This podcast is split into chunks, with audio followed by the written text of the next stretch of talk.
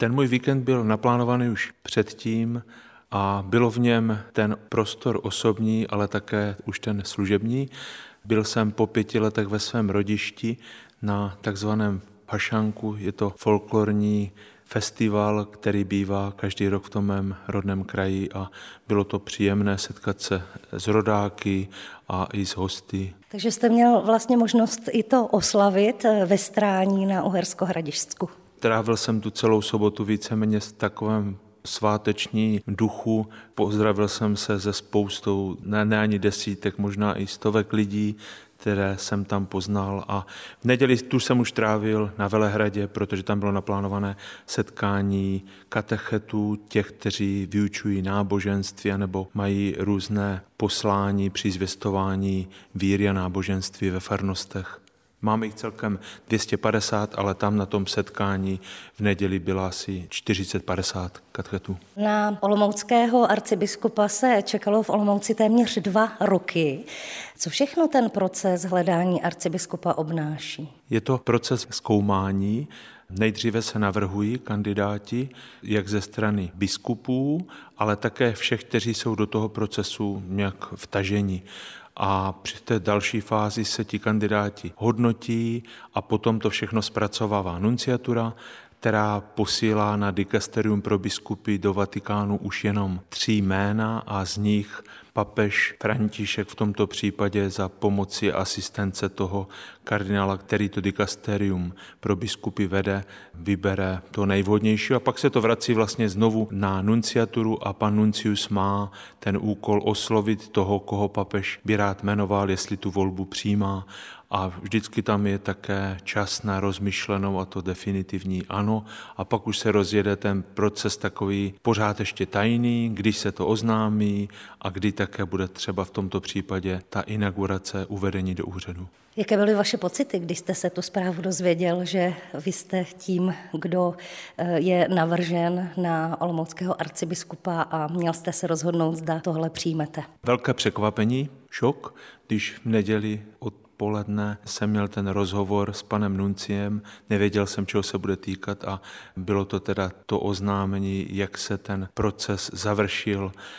Najednou člověk stojí v takové situaci, kdy si uvědomuje, že mohl by říci ne, že proto ano, vnímáte tu nevhodnost nebo ty různé nedostatky, které vidíte na sobě a také tu tíhu, že člověk říká ano, ne k nějaké oslavě, ale k tomu, že beru na sebe zodpovědnost na delší čas, zodpovědnost za velkou arcidiecézi, za kněze, za boží lid, za obyvatele té diecéze, za to, co se bude dál řešit a o čem vlastně ani my nevíme v této chvíli. Tak s tím je spojena taková ta i zodpovědnost a ta tíha, před kterou by člověk někdy i rád utekl, anebo nechali někomu jinému a na druhou stranu, že i v tom, že ten proces takhle došel do toho závěru, tak vidíte, my tomu říkáme jako věřící projev boží vůle, tedy že to není náhodou a že tak to i Bůh chce.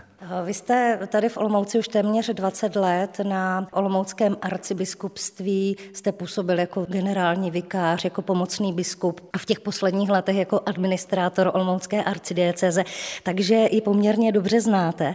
Jaký si kladete úkol, kam chcete směřovat eh, duchovně Olomouckou arcidiecezi? To první asi, že nevymýšlím nějak ten úkol sám, ale on plyne vlastně z toho, co ta diecéze prožívá v této naší době. Není to něco, čím by se začalo na zelené louce.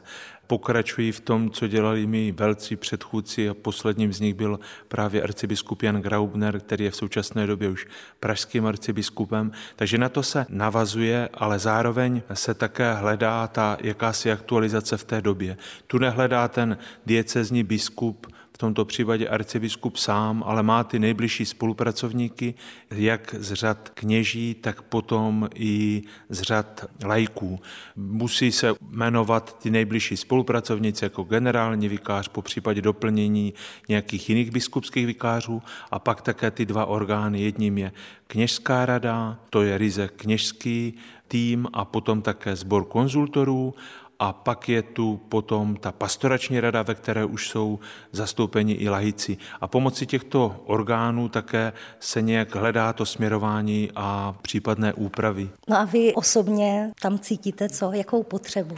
Už několik let, i když byl ještě volomoucí arcibiskup Jan Graubner, tak jsme vnímali, že by mělo postupně sejít k nějaké třeba i restrukturalizaci té duchovní zprávy, která farnost bude obsazená, nebo jestli ty farnosti budou pořád v té podobě spravovány, jak jsou doposud. A potom i ten eh, orgán, který má biskup každý diecezní k dispozici, takzvaná ta kurie, nebo také ten tým, který sídlí v tom městě biskupa, také musí procházet trošku jakými si posuny. Takže v těchto dvou záležitostech, jak vzhledem k té diecezi, tak vzhledem tomu kuriálnímu týmu, tam by měly asi být takové ty první nějaké posuny, ale není to záležitost vůbec měsíců, ale spíš let, že do těch změn, které by měly nastat, tak by se měl promítnout i ten duch synodality, o kterém se mluví a teprve letos vlastně na podzim bude ta druhá fáze a věřím, že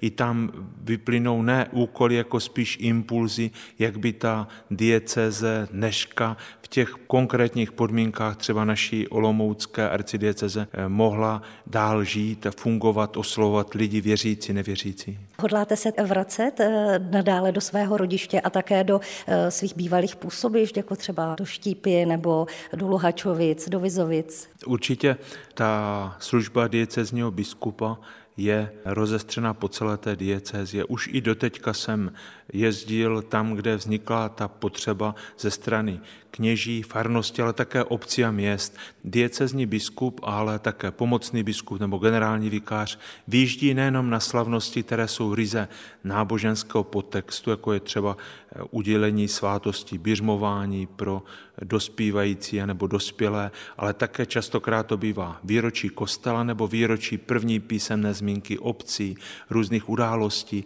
A to všechno dává příležitost těm cestám a tak, jak to bylo a tak to i bude, že v tom budou i ty bývalé místa, kde jsem třeba působil, nebo kde jsem se narodil a prožil. Jak jsem se byl v rodišti v sobotu, tak starosta i s místo starostou už vyslovili přání, že by rádi, aby po té, co bude inaugurace Volomouci, byla inaugurace, nebo ta bohoslužba první v té nové pozici také v mém rodišti ve Strání. Říká nový olomoucký arcibiskup Josef Nuzík z Olomouce Petra Ševců Český rozhlas.